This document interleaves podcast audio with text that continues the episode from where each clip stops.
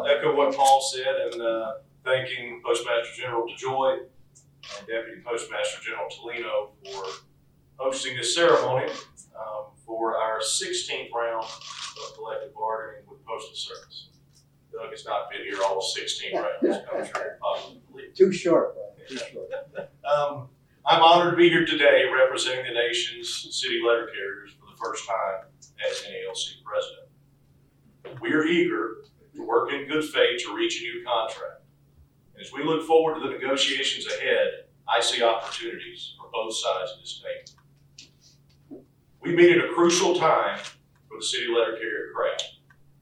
Almost three years ago, the world as we knew it started shutting down due to the rapidly spreading COVID 19 virus.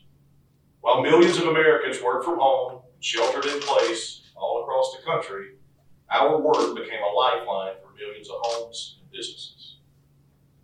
Letter carriers seamlessly kept the economy and our communities running by delivering essential goods and medications, school supplies, stimulus checks, at home COVID tests, and everything else that the American people need. For months, we enabled our customers to safely shelter at home, a luxury that essential workers like letter carriers did not have. We proudly rose to the occasion, just like we always have. We also helped to uphold American democracy in two national elections by working directly and successfully with the Postal Service to ensure that American voters could safely and confidently cast their ballots at home during a time of intense polarization and heightened congressional scrutiny. During the pandemic, vote by mail skyrocketed, and letter carriers in the NALC were proud to play a crucial role in getting tens of millions of ballots delivered securely and on time.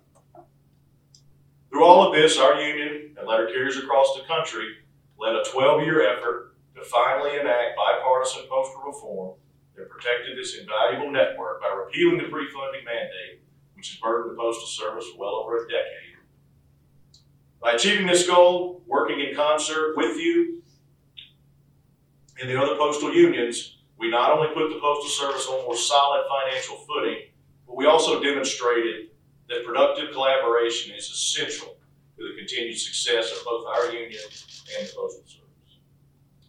As everyone knows, our country's economic landscape is drastically different than it was in 2019 when we last sat at this negotiating table. Unemployment rates are at a 50 year low.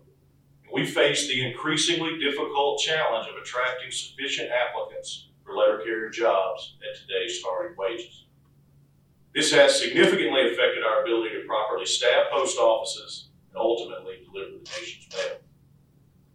Today, letter carriers are working harder and longer hours than at any other point in our history. The staffing shortages, coupled with the influx of parcel volumes, changing technology, and heightened customer expectations, have made our jobs more challenging and difficult. But that's not all.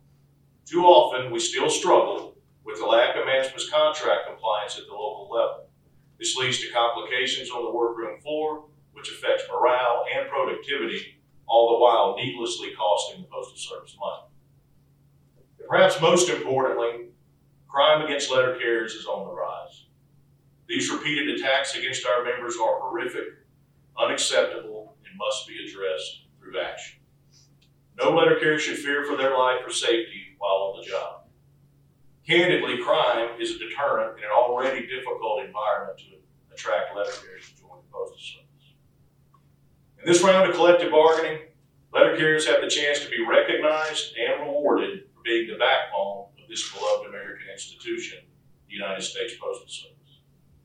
Letter carriers are the face of the Postal Service. We are the ones customers see delivering to their homes and businesses. They know us and they rely on us for dependable, consistent service. We are indispensable and directly carry out the Postal Service's mission.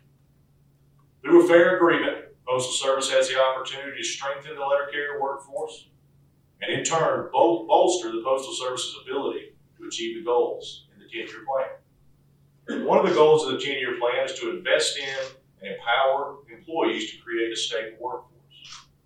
Other key portions of the plan, like implementing of the sorting and delivery centers, will only be successful if we use these negotiations to build a stronger city carrier craft.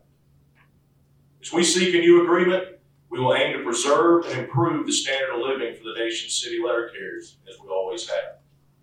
It is our expectation that we will be able to reach voluntary agreement.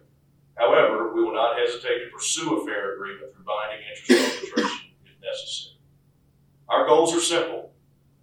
First and foremost, we must address the, staff, the staffing issue that is debilitating our craft. Nationwide, letter carriers are overworked and post offices are understaffed. One obvious solution that we seek is increased wages. If the Postal Service wants to recruit and retain letter carriers, it starts with a competitive wage. The staffing crisis can also be addressed by shifting to an all-career workforce and abolishing the city carrier assistant position. The CCA position, in its current form, no longer serves the Postal Service or our craft. Overwhelming turnover is seriously undermining service. While we have made positive strides in our recent agreements to convert certain installations across the country to an all-career model, NALC seeks to convert all CCAs to career positions and make the all-career model the standard nationwide.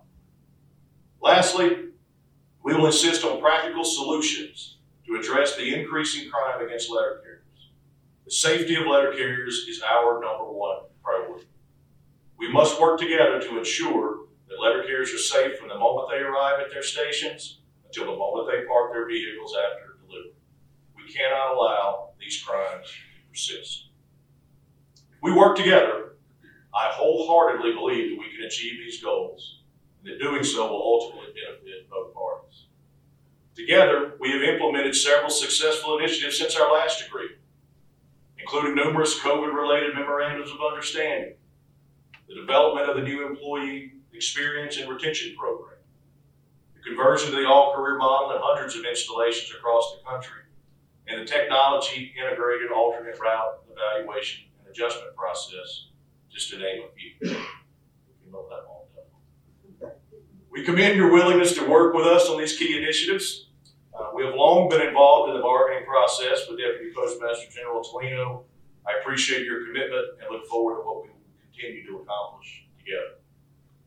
Similarly, after years and years of declining service quality, it is refreshing to have leadership that is willing to sit down and maintain regular, substantive engagement to address this problem while promoting the work that letter carriers do proudly six and sometimes seven days a week. Your leadership, Postmaster General DeJoy, has fostered that engagement, and we look forward to continuing in the future. I will close by saying, during these negotiations, I believe both parties have a unique opportunity to build something transformative for the nation's letter carrier workforce and the entire agency. If we can increase wages, appropriately staff our craft, address safety concerns, and enforce managerial contract compliance, letter carriers in turn can ensure that the Postal Service remains strong and competitive. City letter carriers deserve a contract that will enable them to have a dignified, safe, and dependable job that provides a comfortable middle class working life and retirement. It's my privilege to lead the nation's city letter carriers in our pursuit of these goals. NALC is committed to doing all we can to swiftly reach agreement on a mutually beneficial contract. I look forward to working with all of you in the weeks and months ahead. Thank you.